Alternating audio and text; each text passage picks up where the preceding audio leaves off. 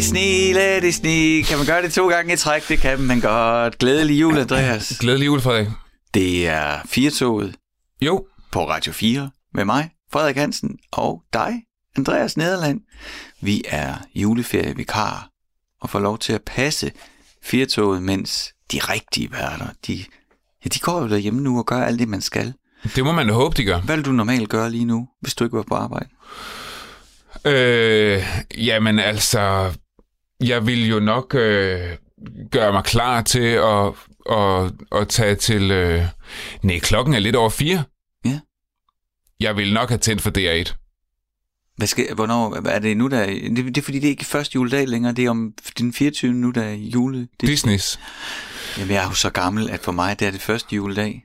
Men det er det jo, det har det ikke været længe siden. Nej, det tror jeg, det tror jeg er rigtig mange år siden. Jamen, så øh, en typisk sådan eftermiddag på det her tidspunkt. Hvis jeg ikke selv skulle holde jul, hvilket jeg gjorde for et par år siden, så ville jeg vel gå stille og roligt og gøre mig klar til at tage et eller andet sted hen Hvad hos kom- familie og holde jul, og så ville jeg nok have tændt for Disneys juleshow. Det ville, mm. det ville jeg have været svært ved ikke at gøre. Mm. Det får næsten lyst til at se nu, men vi- vi skal altså lige sende noget radio. Men hvad betyder gøre klar? Til juleaften? Ja, altså sådan mentalt klar, eller din smoking, eller hvad er det, du mener? Jeg mener sko? faktisk ikke rigtig noget som helst. Okay. Jeg har ikke rigtig nogen ritualer om det, og, og i forhold til tøj og sådan noget, nej, nej, ikke rigtig nogen ritualer. Har du ritualer omkring juleaften, hvad du skal have på og sådan? Øh, Jeg vil sige, det, det, der er to muligheder. Næsten altid jakkesæt. Juleaften? Ja. Okay. Men vi har så de sidste par år, der er vi gået med på den der USA julesweater. Nå ja, men det gør jeg også nogle gange. Ja. Nogle gange. Jamen, jeg har ikke rigtig nogen okay. øh, noget fast omkring Nej, det. okay. Jeg har fået sådan en øh, rød sweater med, øh, med en hvid måne på, og så julemanden og rensdyrene af kanen der Ja, kommer ind. Den er jeg meget glad for. Og så øh, helt, helt hemmelig, så, øh, så har vi snakket om koordineret julesweater i år, som bliver lagt frem i aften. Så må vi se, om vi kan få ungerne til at dem på. Og hunden er der også til. seriøst. Ja, I har købt ind? ja sådan lidt med drømmen om at lave sådan et øh, USA julefoto. Wow. Så kan du få det som julekort til næste år, hvis det lykkes i aften. Ja, okay. Jamen, det vil jeg se frem til. Vi har prøvet sweateren af på hunden. Sweateren er for lille. Så, men altså, det går lige til et fotoshoot. Og møf den ned i en Ah. hundesvætter, der er for lille. Ja, den er ikke glad. Den synes ikke, det er super fedt. Nej, men så længe I er glad. Ja. det er jo kun jul en gang om året. Ja, det er det. Ja. Det billede skal jo være ordentligt. Hunden den får også, øh, det kan jeg godt sige, fordi hvis den lytter med, så, øh, så, så gør det ikke noget. Den fatter det ikke. Den får også øh, interaktivt hundelegetøj i aften. Hvad er det? Jamen, det er sådan en lille spil til en hund. Der er nogen derude. Nå ja, jamen, sådan noget har jeg også købt, da vi havde kanin. Ja. er kan det sådan noget, hvor den finder godbidder? Ja. Ja, ja, ja. Så sniffer den sig frem til Ja. det. Det tror jeg også er mest sjovt for øh, menneskene. så kan man lave en lille film med det og sende til sine venner. Ja. Mens hunden, den må igennem alt muligt for at Ja. få lidt at spise. Ha, ha, ha, se det dumme dyr. Ja. Ha, ha, ha. Eller se, hvor klog han er, og Ja. hunden er bare skide irriteret. Ja. Ja, ja. Så, øh, men, øh, men det er jo ikke det, vi gør lige nu, fordi at vi sidder her bag mikrofonerne og passer firetoget, passer eftermiddagsfladen på Radio 4. Og det gør vi med en lille mission. Ja, vi, vi vil jo gerne øh, altså give jer lidt perspektiv på jeres juleaften derude, jer der lytter med. Altså det er jo en anderledes jul i år. Der kan jo være, øh, måske holder man jul, man holder nok jul med færre mennesker, end man plejer, og i det hele taget, så er der ikke rigtig noget, der er som det plejer. Og det kan jo godt være, at man går og tænker, at det er surt, og man vil ønske, at, at det var anderledes. Men, men vi, julehjælpen er her. Ja, Og det er også der er de to julehjælpere, og vi øh, har allieret os med nogle mennesker, som har haft nogle jule, som garanteret er mere aparte og mere off i forhold til, hvordan jeres jul bliver i aften. Det, så, så forhåbentlig så kan I, når I lytter med og hører de historier, tænke, haha, de har det værre end mig. ja. Skadefred. Der er faktisk... Ja, ja. Øh, der er to ting, jeg lige får lyst til at sige, når du siger det. det. Det ene, det er, at jeg så en... Hvem dalen var det, der postede det forleden? Anyway, som sådan, prøv lige at høre. Nu har jeg holdt jul alene de sidste 15 år, og jeg skal også holde jul alene i år. Giver I lige holde op med alt det pil? det kunne jeg meget godt lide. Det skal man lige huske på, ikke? Altså, vi jo. har sådan en, en tv-idé om, at åh, julen og alle er sammen. Der er jo enormt mange, som ikke er sammen med nogen juleaften. Som er ved at være træt af at høre om corona, vi kan ikke være sammen. Jeg aldrig sammen med nogen. Nå, okay, jamen fair nok. Ja. Så, øh, Nå, men det, var, ja, det er det, det ultimative perspektiv. Helt så stærkt et perspektiv nå, kommer vores tror, historie nå, måske. Jamen, jeg tror ikke, det er nødvendigvis nogen, der synes, det er forfærdeligt, at de er det der, og det, også, det kan også være tilvalgt. Jeg mener bare lige, vi, vi, vi sætter det bare op som om, at åh oh, gud, hvis du ikke kan gøre præcis, som ja, ja. det er i den her film, så må det da være frygteligt. Det er det ene, der slår mig. Det andet, det er, øh, vi kunne lige lave en lille recap af Team 8. Jo. Øh, hvis du skulle være sådan, at du lige har tændt din radio nu, det kan være, at du hopper ind i bilen og på vej hjem, eller ja, du ikke har hørt første time, så kan man jo høre den på nettet eller som podcast. Fordi du gik nemlig glip af to ret så fine historier, synes jeg. Vi havde øh, Anna Mette Furman, der normalt har været her programmet igennem, til at fortælle om øh, den jul, som endte med, at hun fødte, så at alle hendes juleaftener nu ikke slutter med, at hun kan smække benene op og drikke et glas portvin. Nej, når børnene er gået i seng og festen er slut, så skal hun rydde op, gøre rent og gøre klar til fødselsdagsmorgenbord den 25. Det er gaven, der bliver ved med at give, må man, det må sige. man sige. Og så har vi min far igennem til at fortælle om første gang, han holdt jul med sine kommende svigerforældre, altså min mors familie. Og øh, som han sagde, det var jo i 70'erne. De var fra Horsens. Det var begge arbejderfamilier de vidste godt, hvor skabet med rød Aalborg det var. Så hvordan slutter sådan en jul anderledes, end at øh, farmanden ligger og råder med hånden i kloakken efter svigermors gebis? Det er da klart. Det var min mormor. Hun drak så hårdt, at hun endte ude på toilettet, kastede op, tænderne røg med, hun rykkede ned, og så min, øh, den nye kommende svigersøn, han viste sig, øh, forsøgte at være den store julesuperhelt, og meldte sig frivilligt til at gå tre etager ned og kravle i kloakken og lede efter gebisset uden held. Så det er det, du er gået glip af. Til gengæld så øh, kommer der flere gode, forfærdelige julehistorier her. En juleaftens eftermiddag her på Radio 4 med dig, Andreas, med mig, Frederik, og gæster til mm. at sætte det hele i perspektiv. Mm. Sådan at hvis du tænker, i aften er ikke ligesom den burde være, så kommer der altså nogen og fortæller om, hvor slemt det kan være. Mm, det kunne også være værre. Det kan være værre. En af dem, der har haft i hvert fald en lidt aparte jul, det er jo øh, Katrine Bille. Hej Katrine. Hej Andreas. TV-vært, Hej, musiker, et ja. dejligt menneske. Velkommen til. Tak skal du have. det, det er, I taler kun i korte sætninger. Masser af punktummer. Ja. Vi svarer kort og præcist. Katrine, vi skal sludre med dig om en øh, jul, du har haft for nogle år siden, som øh, du har klynket lidt over til mig. ja, og, man, klynket, og det er jo ja, nemt nok at grine ja. af den nu, men den var jo, det, det, var jo lidt noget, øh, det var jo lidt en anderledes jul i hvert fald. Ja, det var noget frygteligt juks. Og hvorfor var det nu, du kastede dig ud i det? Lad os lige få det slået fast. Ja, men altså, det var jo fordi, jeg var forelsket. Ja, det er jo det. Ja, det var jo. Åh, oh, den kærlighed. Åh, oh, Gud, ja. Øh, ja, jeg var... Øh, altså, jeg ved kan man godt sige, at man var nyforelsket, når man har været kærester i tre år? Det føltes i hvert fald sådan. Nå, men det er da dejligt. Øh, ja, det, der, jeg er stadigvæk meget forelsket i ham. Nu, øh, dengang var han min kæreste, nu er det min gode mand, Bjarke, mm. som jeg har været sammen med i intet mindre end 10 år. Det er faktisk nærmest en tredjedel af min levetid. Det er ret mm. sindssygt, når man tænker sådan på det. Men øh, ja, altså, øh, sagen var jo den, at øh, Bjarke var dengang ansat som kommunikationsperson, øh, guru, hvad vi kalder det, hos øh, DGI's verdenshold, som jo er sådan et øh, dejligt øh, gymnastikhold med, åh, er det 24 gymnaster? Det tror jeg nok. Mm. Der er mange øh, gymnaster. Der er en hulens masse gymnaster. Øh, unge, flotte, øh, øh, smækre mennesker, øh, som rejser jorden rundt i et år og laver gymnastikopvisninger i øh, en masse forskellige lande. Mm. Ret fantastisk projekt. Øhm, og, øh, og det havde Bjarke så fået det her, den her fede chance på, hvor han skulle være øh, kommunikationsperson for dem. Det synes jeg selvfølgelig var helt af helvede til, for det betød, at han var væk hjemmefra i et år. Og det er ja. rigtig lang tid, når man er sådan unge og kærester og altså, ja, bor sammen og vant til at se hinanden hver eneste dag. Ikke? Men der er en grund øhm, til, at de hedder øhm. verdensholdet. Det er virkelig hele verden, de rejser rundt i, ikke? Jo, det er det.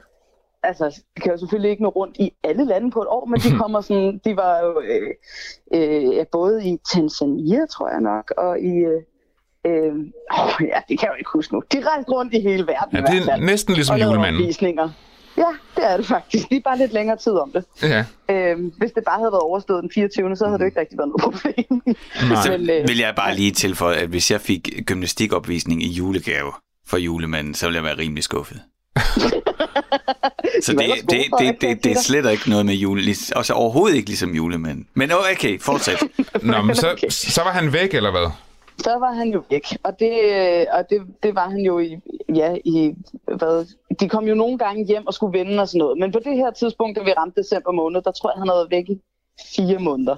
Så jeg savnede ham jo virkelig meget. Øh, og så var det sådan, at øh, jeg fik jo juleferie, jeg gik på studie på det tidspunkt, øh, men fik juleferie omkring den 17. december, og på det tidspunkt, så måtte man så gerne øh, komme og besøge øh, dem, der var på verdensholdet. Der var meget strenge regler om, hvornår man måtte komme og besøge, for man skulle ikke forstyrre, når de havde opvisning og sådan noget. Så, så der var øh, helt klare regler for, hvornår man måtte få besøg. Oh. Og øh, det måtte man, så man måtte komme på besøg hos verdensholdet, som på det tidspunkt var i Taiwan, øh, fra den 25. december. Ja. Ja, ikke den 24. Nej. Øh, og det var jeg sådan lidt bitter over, for jeg fik som sagt ferie den 17. Så jeg synes, det havde været skide godt, hvis jeg bare havde kunne tage afsted der. Ikke? Men, øh, og jeg synes også, at de var lidt nogle, øh, at det var en mærkelig regel, fordi det, om at, øh, at det var synd, hvis der var nogen, der kunne få besøg juleaften, og der var nogen, der ikke kunne få besøg juleaften. Så de havde ved at- besluttet, at det var der ingen, der ville få, eller hvad? Ja, at det var, altså, der var ikke nogen, der måtte få besøg før efter den 24. december, fordi ellers var det jo synd for dem, der ikke kunne få besøg. Ej, Ja. Og der må jeg sige, at jeg rev mig lidt i håret, fordi jeg, at der, er det er jo ikke børn, vi taler om her. Det er jo voksne mennesker, der man skal være 18 plus for at være på det her gymnastikhold. Ja. Så det kan simpelthen ikke være rigtigt, at jeg ikke kan... Altså, hvad, nå, det var sådan, det var. Og det, øh, det, det, det kunne jeg jo ikke gøre så meget oprør imod, fordi det, det skulle heller ikke gå ud over Bjarke, hvis jeg brød reglerne. Det havde jeg ellers virkelig meget lyst til. Nej. Øhm, Men det der med, at det så hed fra den 25. Hvad, hvad, hvad betød det for så for timingen? Altså? Ja, det betyder jo, at det tager jo øh, godt en øh, 11 timer i hvert fald at flyve til Taiwan. Så hvis jeg skulle kunne lande den 25., så var jeg nødt til at rejse den 24. Ja. Øh, og øh, jeg har faktisk lige fundet billedet på Facebook her, hvor jeg står ude i Kastrup Lufthavn. Det er den 24. december 2012, og klokken, det tidspunkt, jeg har lagt det op på, der er klokken været øh, 15.24. ja. mobile. og så står jeg. Fuck, jeg kan godt se, der er 1, 2, 3, 4, der er fem mennesker på det her billede, hvor det, er sådan, det er ned igennem Kastrup Lufthavn, ikke? Øh, og der er nærmest mennesketom. Der er jo ikke nogen mennesker, der gider flyve den 24. december. Hvorfor skulle man det? Hvis ikke det var, fordi man havde en kæreste i Taiwan. Mm. Øhm, ja, og der står her, at... Øh, Du kom hurtigt igennem security. Ja, det gjorde jeg. Det må man sige. Hvis der er noget godt at sige, så var det i hvert fald det. Det er jo bare en kedelig... Altså, det er jo kedeligt at stå den 24. december klokken halv fire i Kastrup Lufthavn og skulle ja, ud på flyvetur der. Ja. Men øh, ja, men sådan var det. Og øh, jeg var nærmest helt alene, som sagt, for der var ikke rigtig nogen andre, der gad flyve. Og øh, jeg skulle mellemlande i Amsterdam, kan jeg huske, hvor at min julemiddag endte med at bestå af et rigt, altså rigtig ringe stykke deep pan pizza. Mums. Ja. og jeg ved godt, altså lige der, da jeg sad der i Amsterdam Lufthavn og fik serveret det her dårlige stykke pizza og en eller anden flad cola til, og sad og kiggede omkring, der lige der, der havde jeg lidt under mig selv. Der, faktisk. Ja, okay. Der synes jeg, det var lidt træls. Det var der, din juleaften peakede. Ja, det var... eller, eller det omvendte af peaked. Det var der, hvor jeg tænkte, sådan, Kan du, kan du huske det øjeblik, hvor du gik rundt i lufthavnen dernede i Amsterdam og kiggede dig omkring efter dit julemåltid? Hvor er min and? Hvor er min flæskesteg? Hva, hva, nu kan jeg ikke få min and og min flæskesteg. Jeg kan ikke få min rødvin. Nu skal jeg vælge noget andet. Kan du huske det øjeblik? Jeg, jeg har faktisk, jeg- har været, øh, jeg har været i Schiphol øh, Lufthavn, gætter på, du var. Der har jeg faktisk været en del gange. Der er jo hele den der første etage, hvor man kan vælge mellem McDonald's, eller Burger King, eller et stykke pizza. Var det der, du gik over på browset? Det, Det tror jeg, det har været. Altså nu er det jo otte år siden, så jeg, jeg har ikke været i Amsterdam, Amsterdam siden. Det husker Mm. mm. sikkert lige så godt som dig. Men jeg, jeg er ret sikker på, at hvis der havde været noget, der var bedre, så havde jeg taget det. Ja. Mm, Okay. Altså, sådan som jeg husker det, var der bare ret lukket over det hele. For der var ikke nogen, der har lyst, altså der er på arbejde Nej. der. Så der, det var vel nærmest det, man kunne. Og hvordan var det pizza slice så? Jeg, jeg, jeg kender mig selv godt nok til at vide, at hvis der havde været et stykke and og et rødvin, så havde jeg taget det. Ja, det der okay. været. Hvordan var det slice? Det var røvsygt. det, det var overhovedet ikke. Det, skulle, det, altså, det var næsten på listen over ting, man ikke skal, altså, slet ikke skal spise. Så det altså så billigt, så hvis du fløj, du fløj omkring øh, der sen eftermiddag, fløj du fra København, så fløj du til Amsterdam, og så fik du, der havde du lige en mellemlanding, inden du så skulle, skulle Ja. flyve igen. Så det vil sige, der øh, på et tidspunkt hopper du på et fly og skal sidde inde i det i en 10-11 timer, gætter jeg på, eller hvor langt er det til Taiwan? Det er langt. Altså, øh, det, det var så mens resten af din familie, de, de åbnede gaver, der sad du så øh, 10 km op i luften. Ja. Ja, og altså, jeg havde tænkt, inden jeg tog afsted, at det var helt fint. Og det ville jeg overhovedet ikke. Altså, jeg var, tror måske, jeg var en lille... Ej, jeg var ikke teenager, men jeg var sådan lidt ung og tænkte, ej, men det der med jul, det er også noget fis. Og Mm. det kan jo være altså, lige meget. Jeg skal ned og hygge mig med Bjarke, og det gør overhovedet... Jeg er jo voksen, det gør jo ikke Mm. mig noget at springe en juleaften over. Alt det der, ikke? Og så der sad, der var sådan, okay, det betyder faktisk noget. Det betyder faktisk noget, at man er sammen med sin familie juleaften, og at man, øh, og at man har den der, altså gør alle de der juleting og sådan noget. Det, det bliver man ikke for stor til, og når man ikke har det, så kan man godt mærke, at det mangler. Mm. Og det tror jeg måske også var en meget god sådan, følelse lige at mærke. Sådan, det er ikke bare pjat og fis og gaveræs det hele. Der er faktisk også noget i det, som er rigtig rart, og som, øh, og, Mm. ja, og som man har lyst til. Ja. Hvad havde din Ja. familie sagt om, til, til din beslutning? Øh, jeg tror, at de var meget forstående, og min mor var lidt skuffet. Okay. Men, altså, men de kunne jo også godt se på mig, der var jo ikke noget at gøre. Altså, jeg havde jo set endnu mere håbløs ud, tror jeg, hvis jeg havde siddet sammen med dem og savnet videre. Altså, man er jo ikke meget værd, når man, når man savner nogen så meget. mm. Der var jo ikke nogen vej uden. Det var sådan, det var nødt til at være. Men, øh, og det blev det også. Altså, Jamen, så skal- lykkeligt. Da, Jamen, det var det, jeg skulle til at spørge om. Så skal vi jo så høre, hvad skete der så, da, du, da flyveren landede i Taiwan? Ja, altså, jeg kan huske, vi var forsinket, så Bjarke havde stået i lang tid og ventet. Altså, øh, og jeg var, altså, når man først kommer ud af det fly, tænker man, godt, nu er jeg her, ikke? Mm. Nu skal jeg bare ud og se Bjarke. Og så går der jo altså helt vildt lang tid, fra man står i et fly, til man rent faktisk er ude af den der terminal. Kæmpe stor, og man skal have sin taske, og man skal tjekke ind i sit pas, og man går bare og tænker, nu må det simpelthen, nu må den her rejse slut. Altså, nu har jeg været afsted længe nok, nu skal jeg ud. Ja. Øh, så der gik bare, altså, jeg synes, jeg gik rundt ind i det der forhal, i- det ved jeg ikke. Det føltes som overvist, det har det nok ikke været, men det var rigtig lang tid. Og øh, jeg vidste jo, at Bjarke han formentlig stod derude og ventede. Sådan som jeg husker det var, vi kunne vi ikke rigtig tale med hinanden. Altså, der var ikke nogen mobilkontakt, eller jeg havde vel ikke, det kunne man vel ikke rigtig for otte år siden. Mm. Jeg kan i hvert fald huske, at jeg ikke rigtig vidste, om han stod der, og jeg bare ligesom måtte krydse fingre og regne med, at det gjorde han. Nej, okay. For det havde vi jo aftalt, agtigt. Øhm, så det hele var også sådan lidt, "Ah," jeg kunne ligesom ikke sige til ham undervejs noget som helst. Øhm, men altså, finally, langt om længe, så har jeg ligesom fået alle mine ting, og de tjekkede, at jeg gerne må komme ind i det land, og kommer ud i den her forhal, hvor Bjarke han skulle stå, og der bare er øh, 7.000 øh, mennesker, og jeg kan ikke se ham nogen steder, og jeg går der og lidt sådan, hvor, hvor nej, ikke? jeg nu ikke stå i Taiwan helt alene. Og så pludselig, så kan jeg selvfølgelig se de der skaldede hoved, der stikker op og begge ører. Og bare, altså, jeg kunne bare huske, at jeg blev så glad og så tryg. Og så puh, nu er Bjarke, og nu skal det nok gå. Altså. Og, og, Ja. ja, Og så tog vi hjem til hotellet. ja, for pokker Ja. det. ja, for søren. Ej, der blev jeg godt nok glad. Ja, og havde I et godt Ja. ophold der øh, Ja, i Taiwan? det havde vi. Mm. Ja, det var, det var fedt. Altså, det var jo lidt sådan, at vi jo ikke...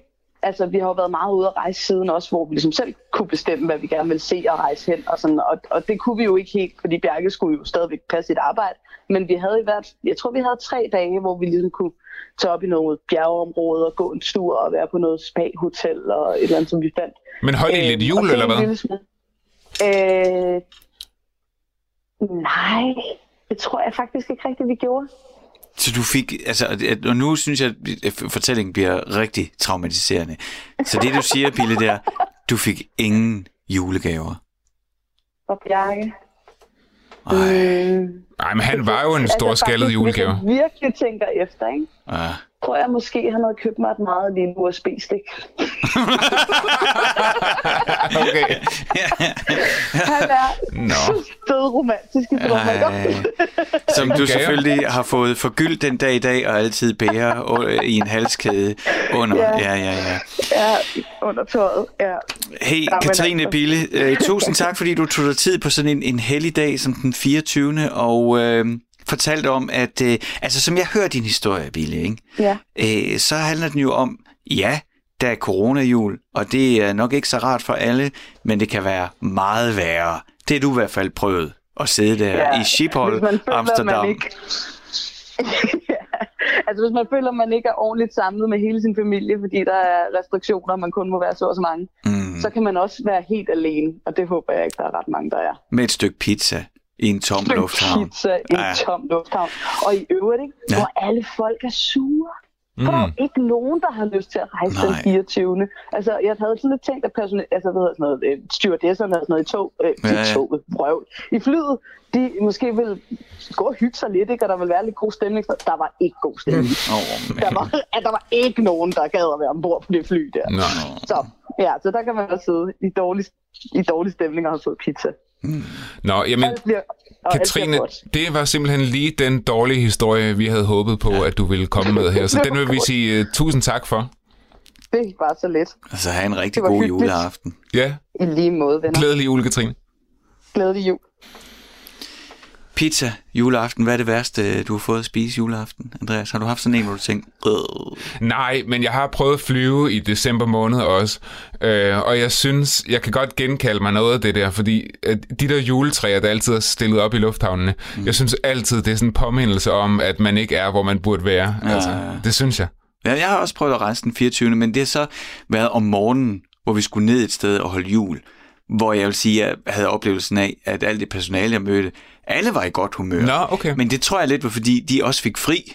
Mm. Altså det her, det var tidligere om morgenen, ikke? Ja. Så de skulle jo ikke arbejde om aftenen. Nej. Så de, de er jo på et eller andet sted, så kan de gå og hygge sig den 24. Alle dem, der er derhjemme, de ordner og forbereder alting, så får de fri klokken to eller tre om eftermiddagen og kan drible hjem, og så er alting til rettelagt. Det var i hvert fald sådan en oplevelse, jeg, det, det, var, ja, det var i hvert fald det, jeg selv bildte mig selv ind.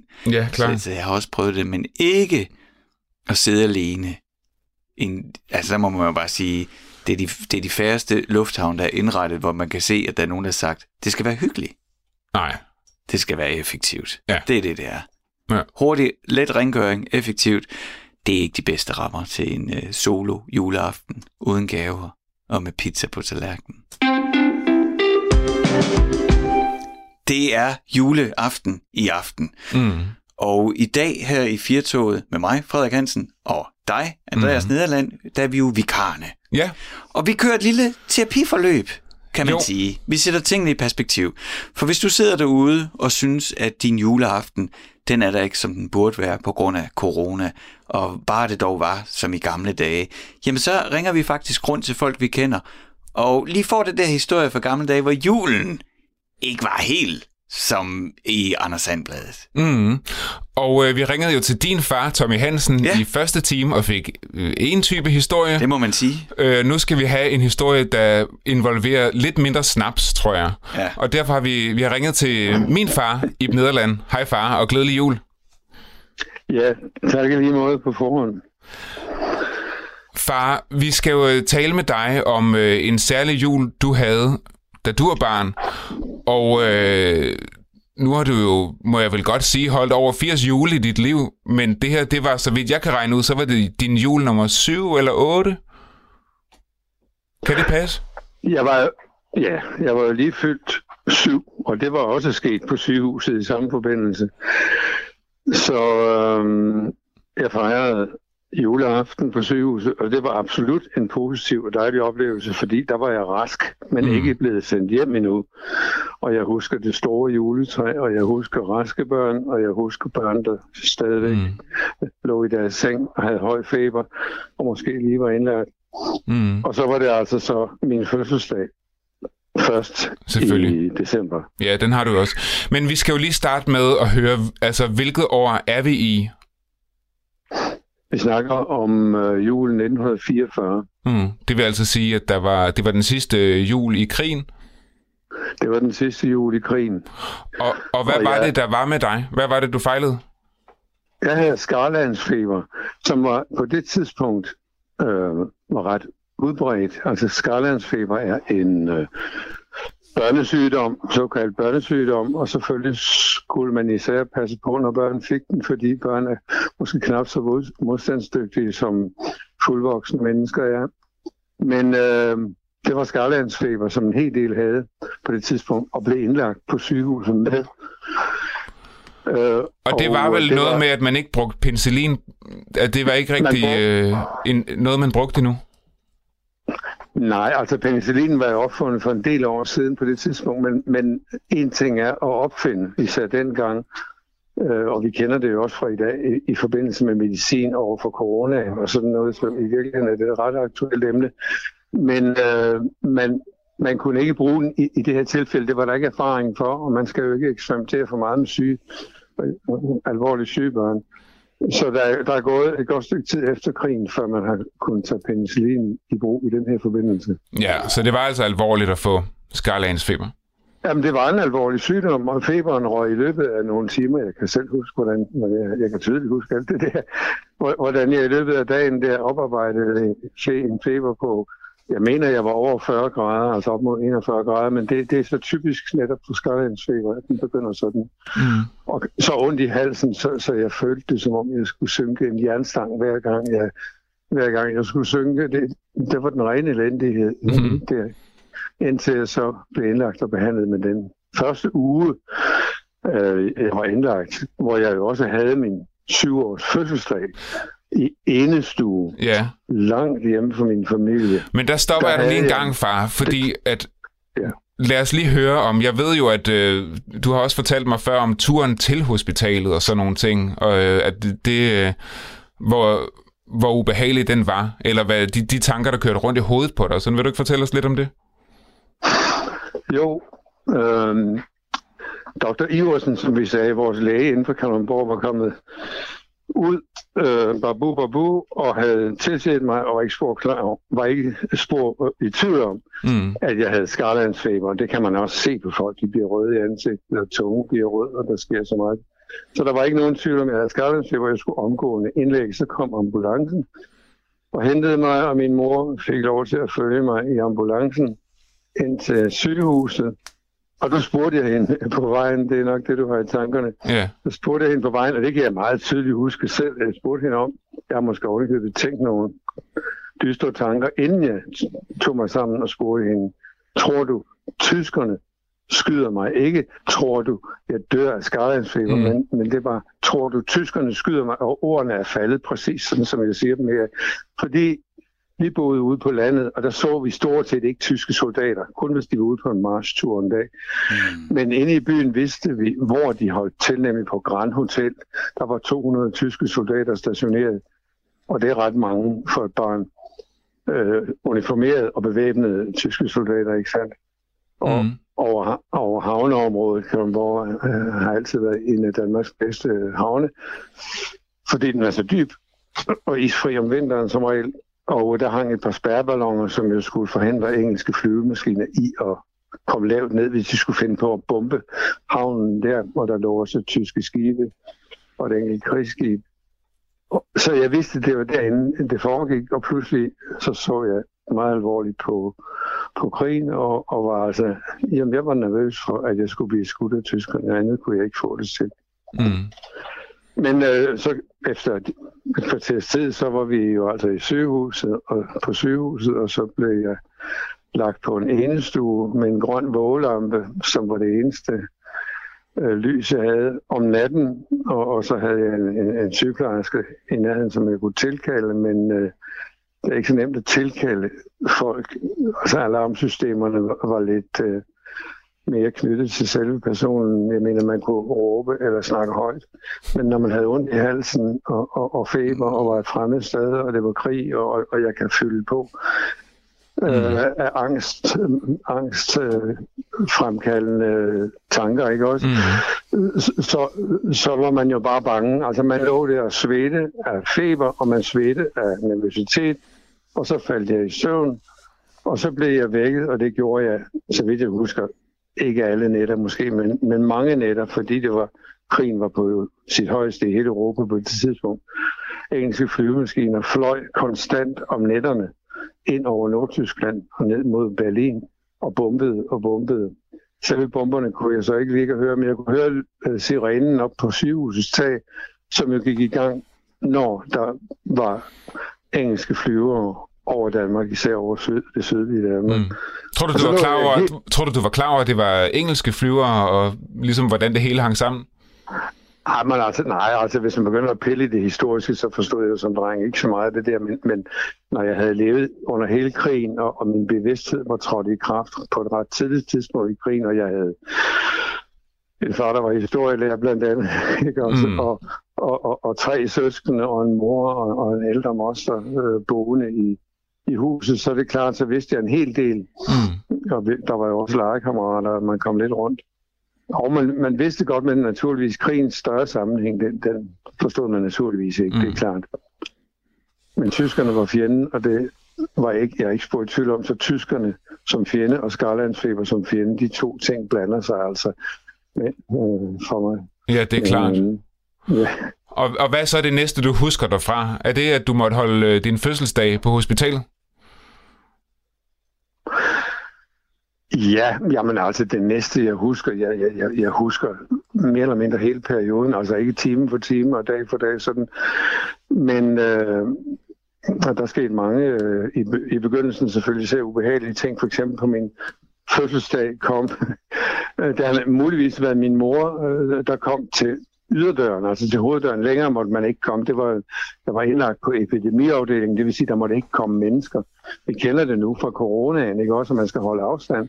Og man kunne altså få lov til at komme og banke på eller ringe på på hoveddøren til den del af sygehuset, hvor jeg lå, altså epidemiafdelingen. Men så kom man heller ikke længere, og så skulle man aflevere det, man eventuelt havde med, og så skulle man gå hurtigst muligt igen. Mm.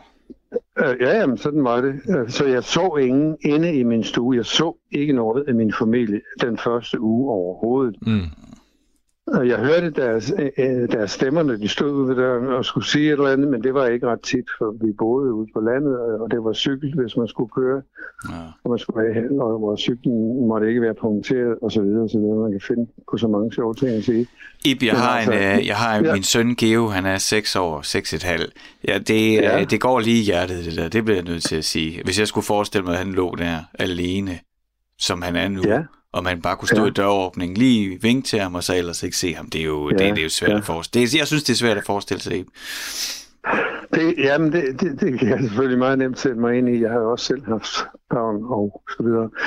Men, øh, og så sagde jeg at vinke ind til, men det, det oplevede jeg ikke engang. Altså, jeg kunne, som jeg, som jeg sagde, jeg kunne bogstaveligt talt høre vedkommende stemme ud igennem døren fra mit værelse, ud til den der entré, lille entré, der var, hvor sygeplejersken stod, men skulle naturligvis havde ordre på at sørge for, at gæsterne ikke kom et skridt indenfor på sygehusområdet. Mm. Så jeg så ikke noget til nogen. Mm. Jeg kunne høre min mors stemme, og, og hun har måske øh, råbt en eller anden hilsen til mig, det er muligt.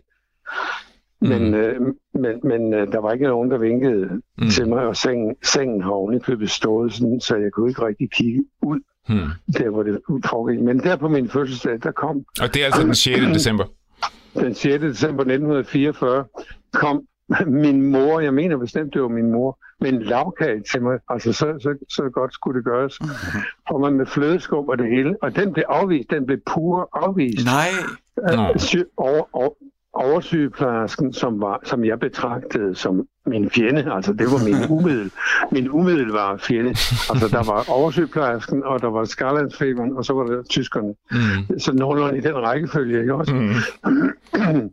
Men øh, hun havde selvfølgelig sine ordre at gå efter, og, og fordi det var epidemi og så videre, og fordi det var krig, hvor man altså havde, alle havde jo sanserne uden på huden i, i visse tilfælde, især når man var ansat måske på et sygehus, som man skulle følge. Sådan ordre selvfølgelig, det er jo klart. Mm.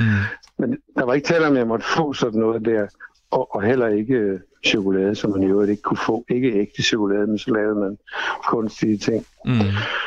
Men alligevel havde jeg snydt mig til, jeg ved ikke, hvordan det gik til, men jeg kan huske, at i skuffen i alt hemmelighed havde liggende, havde liggende noget, der lignede chokolade, som jeg samtidig gnavede et stykke af, da jeg var begyndt at få det bedre. Ja. Men, den, den, ja, men den første uge lå jeg altså på enestue, ja. og det var vir, virkelig enestue ja. hele tiden. Ja.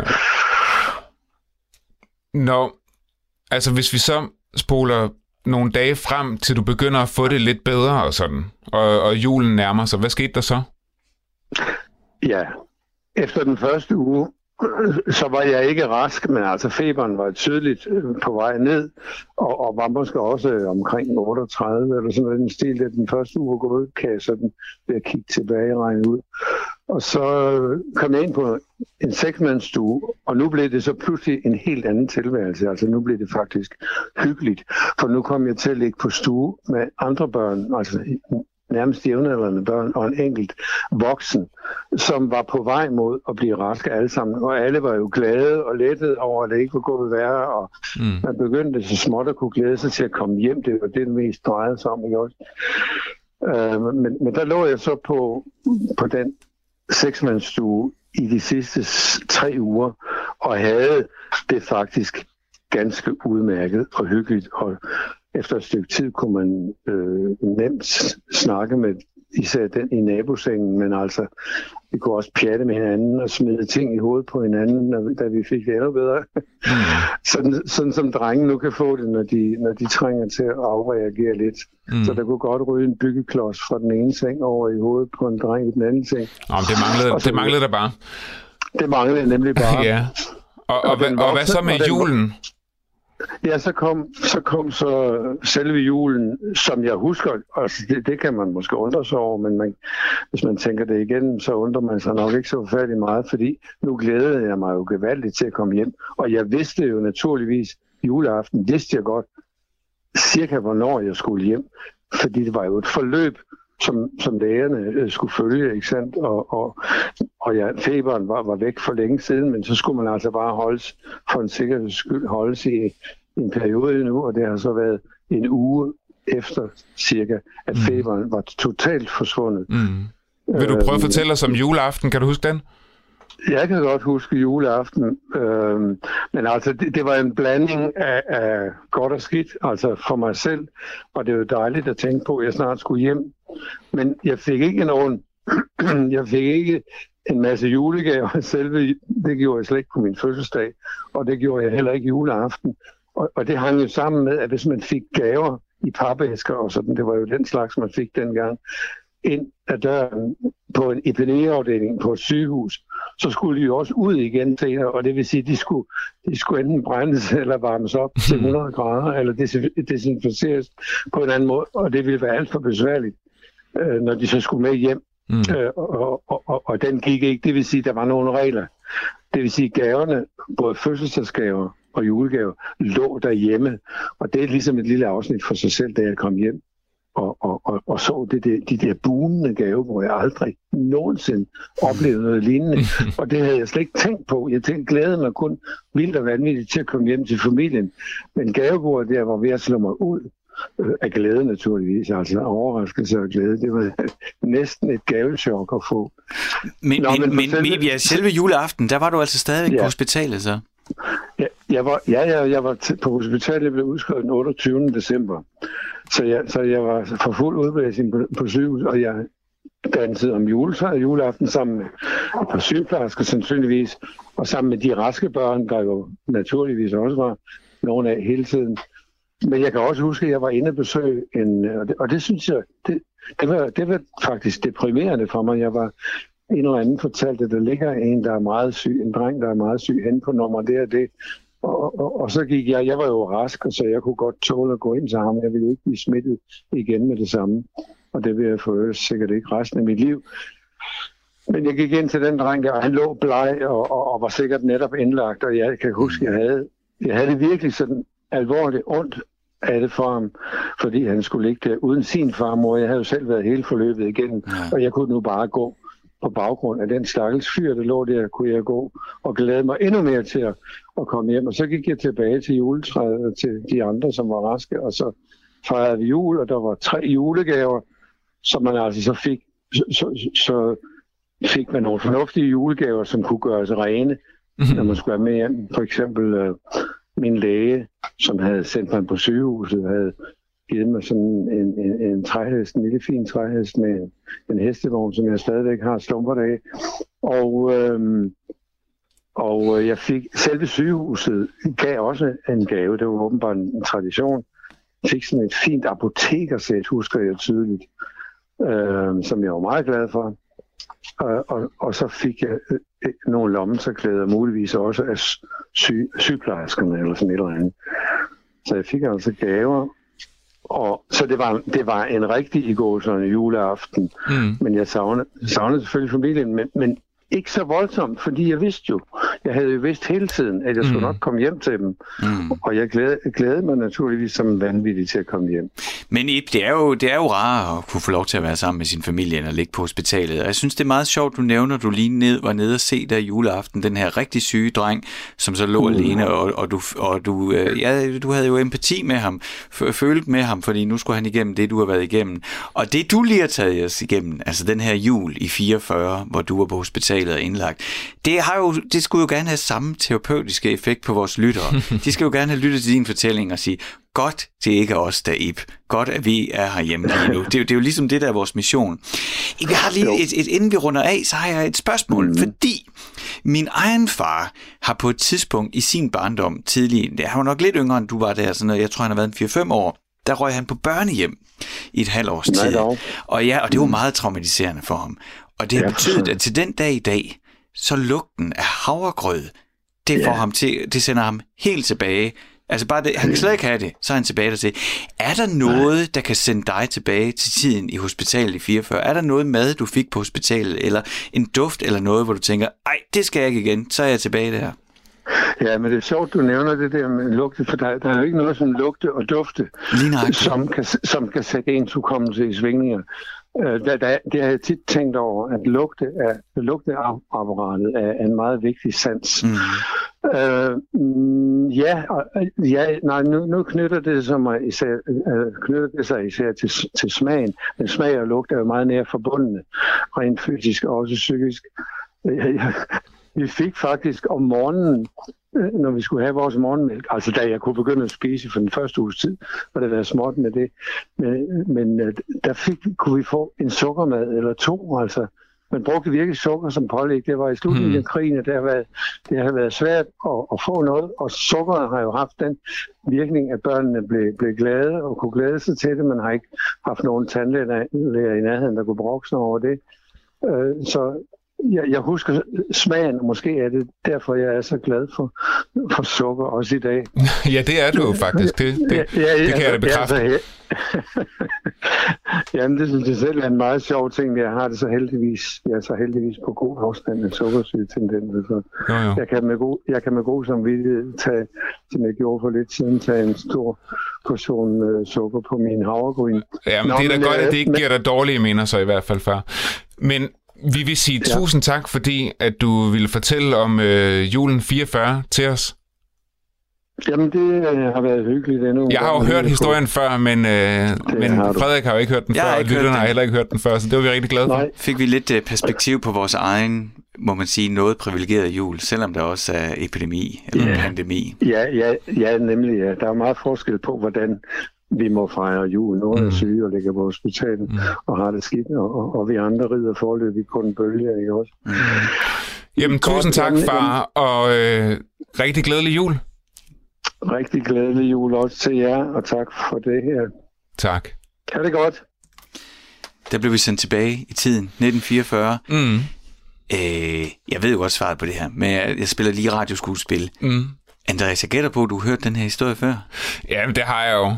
Øh, altså min far, han har jo levet længe efterhånden, og han har været barn under krigen og sådan, så øh, han har jo masser af historier, øh, og han har også masser af, af gode historier, og han er jo også han er jo også en fortæller, altså, mm. som kan lide at fortælle de her historier, så den her, den har jeg da hørt nogle gange efterhånden. Og, men det er jo sjovt, hvordan, altså, øh, det kender du sikkert, når man er sådan barn og teenager, så man sætter måske ikke pris på de der historier, man hører øh, fra sine forældre øh, på samme måde, som når man er blevet lidt ældre og selv har lidt mere perspektiv på det hele. Så, så jeg kan jo virkelig selv også godt se nu, at øh, det er ikke en historie, altså. Jeg kan forestille mig, at hvis du skulle have været utilfreds med en gave juleaften, eller pevet over noget ja. 24. så kunne I have sagt, men Andreas, i 1944 lå jeg på EPD. Øh, en anden ting, jeg sætter pris på ved din fars historie, det er også, at man kan høre, at han øh, kommer fra, at han selv er, har været er pensioneret folkeskolelærer og kommer øh, i sådan en linje af lærere, fordi jeg lærte, at øh, Kalundborg Havn er vigtig, for det, den var en dyb havn, og mm. den fryser ikke til. Ja, ja, det den fik, fik han lige, lige med. Den fik han, ja, den fik han lige med. Ja, ja, den fik han lige med. Ja, yeah. det er rigtigt. Jamen, vi er jo, øh, vi nedstammer jo fra et helt dynasti af folkeskolelærer. Det kan vi ikke løbe fra, altså. Og der, øh, jo, men jeg kunne godt se, at du lyste lidt op der. Du var glad for lige at få lidt historisk bonusinfo Ja. med, sneget Ja. ind i historien. Ja. ja. Du lytter til Firtoget med mig, Frederik Hansen, og min medvært, Andreas Nederland. Vi er vikarer på sådan en 24. december. Det er snart juleaften. Mhm. Mm-hmm. Vi er også snart fri. Ja, Vi skal også holde jul. alt er godt. Og i dag, Stort set. i dag har vi jo øh, hørt historier om, hvordan det er, når alting ikke er så godt. Vi har haft fire gæster til at fortælle om juleaftener, der er gået, ja, ikke som planlagt, eller ikke som man kunne have drømt om. Mm. Nu øh, er det tid til endnu et afsnit med den her, øh, ja, hvem han end er, insisterende praktikantrapporter. Who knows? Ja, sådan podcaster, Ja, kunstner, ja. journalist-type, Oh, derude i virkeligheden. prætentiøs. Er, ikke? Jo, jo, jo, for Og pokker. møder øh, vores gode ven, Skov Epa, når han vil øh, følge og dokumentere og blive klogere på gennemsnitslytteren. Kommer her.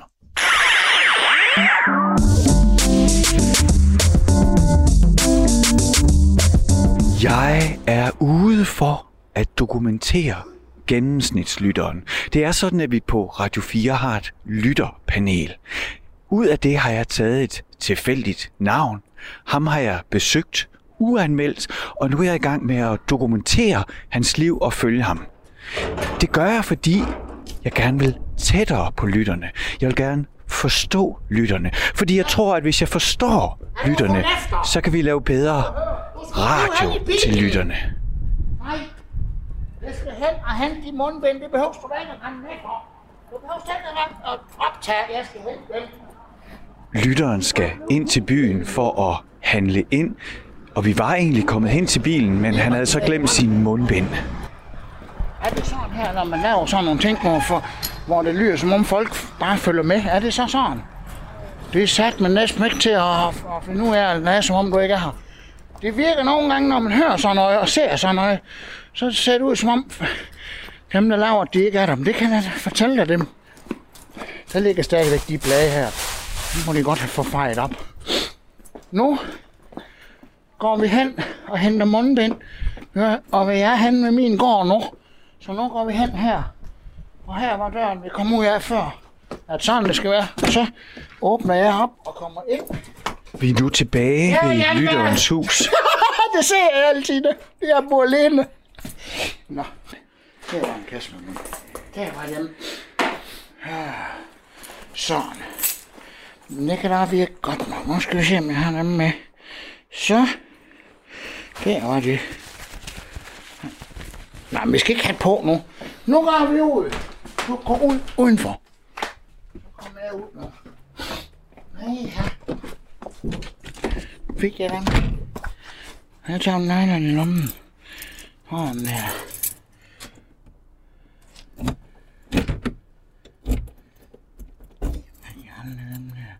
I den anden farve. Dem. Der er jeg. Ja. Og så har vi mundbind. Jeg ikke forstå, at de ikke får fejt de blade op, der, skal, au, der lige skal ligge herude. De er så satans glat. Nå. Ja. Ja, du kan lige... Kan ikke slukke den lidt. Jeg, vil- jeg kan ikke se noget hele tiden. Jeg går ved siden af lytteren Vi er nu på den samme landevej, på, som vi gik på før hen til bilen. Vi er på vej tilbage til den slidte Ja, men kan stationcar. optage, vi, vi kan da ikke behøve at være med i, at jeg har hentet et mundbind. Nu kan vi komme hen, og så kommer vi hen. Så kører vi ind til Aarhus. Altså, du skal ikke holde en mikrofon så tæt på min mund hele tiden. Så kører vi ind til Aarhus, og så skal vi ind i Salin og Magasin Nord og hele dem alle sammen. Og ja. Her skal der stå juletræ på gaden nu. Hvad her? Nej, for hvad her, det tøves jo, når julen den kommer. Det skal først være nu her. Det er startet allerede helt tilbage i fandme, før det amerikansk. Hvad her, det er um, fra faste lavn og det. Og jul skal først være nu. Jeg ved, jeg kan godt komme i julehumør nu. Sådan der. Sådan der. Nå. Nej, det er jule. Julen, den skal først komme sidst på december. Så kan vi godt køre her rundt. Du skal tage en sele på. Ikke? Ja, Ikke godt, det er for siger sådan. Så. Nej, jeg kan godt. Så kan vi godt køre. Nå, for fanden. Nej, nu er der en, der har fanden med en, der har bøvet mit side spejl ind. Det kan det, man får ved at pyler, en cyklist. Ja, fanden, vi kører så tæt på alle sammen. Nu kører vi. Nu. Nu kommer der en cyklist. Ja, ja, ja. Kan du være der? Nej, se. Han kørte bare ud. Og ham den anden der. Så. Så er det fri bane. Så kører vi. Hov, nu kører vi. Nej, her.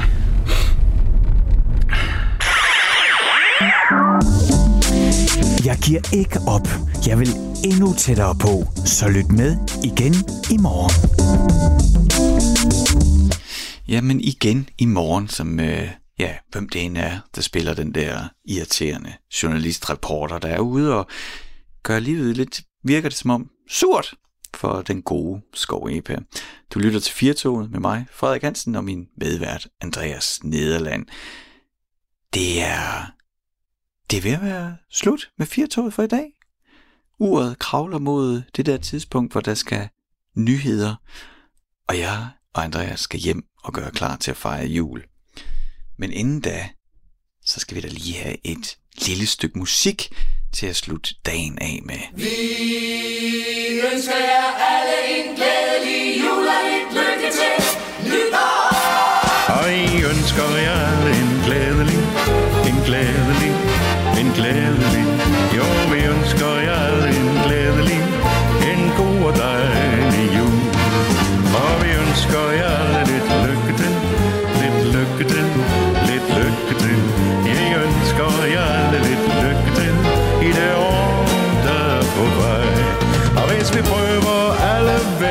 sig, hvis vi starter lige nu og her, hvis du vil, så vil jeg hjælpe dig.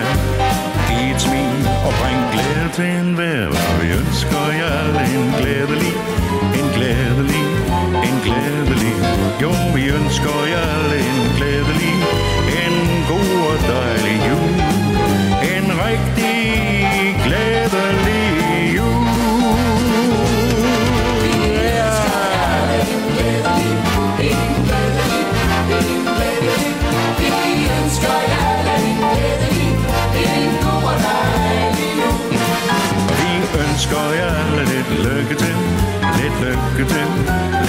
lykke til.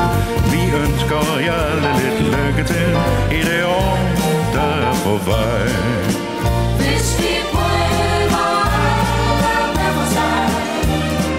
Hvis vi starter lige nu og her.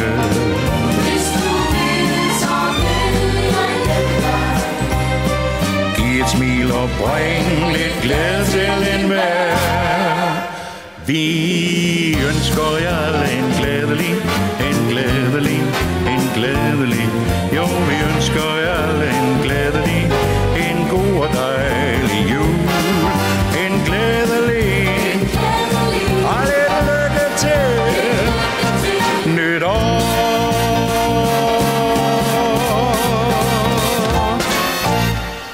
Gustav Winkler ønsker os alle sammen en glædelig jul, og det gør Andreas Nederland og jeg, Frederik Hansen, også rigtig glædelig jul. Vi håber, den bliver bedre end de julehistorier, vi har hørt her i eftermiddag.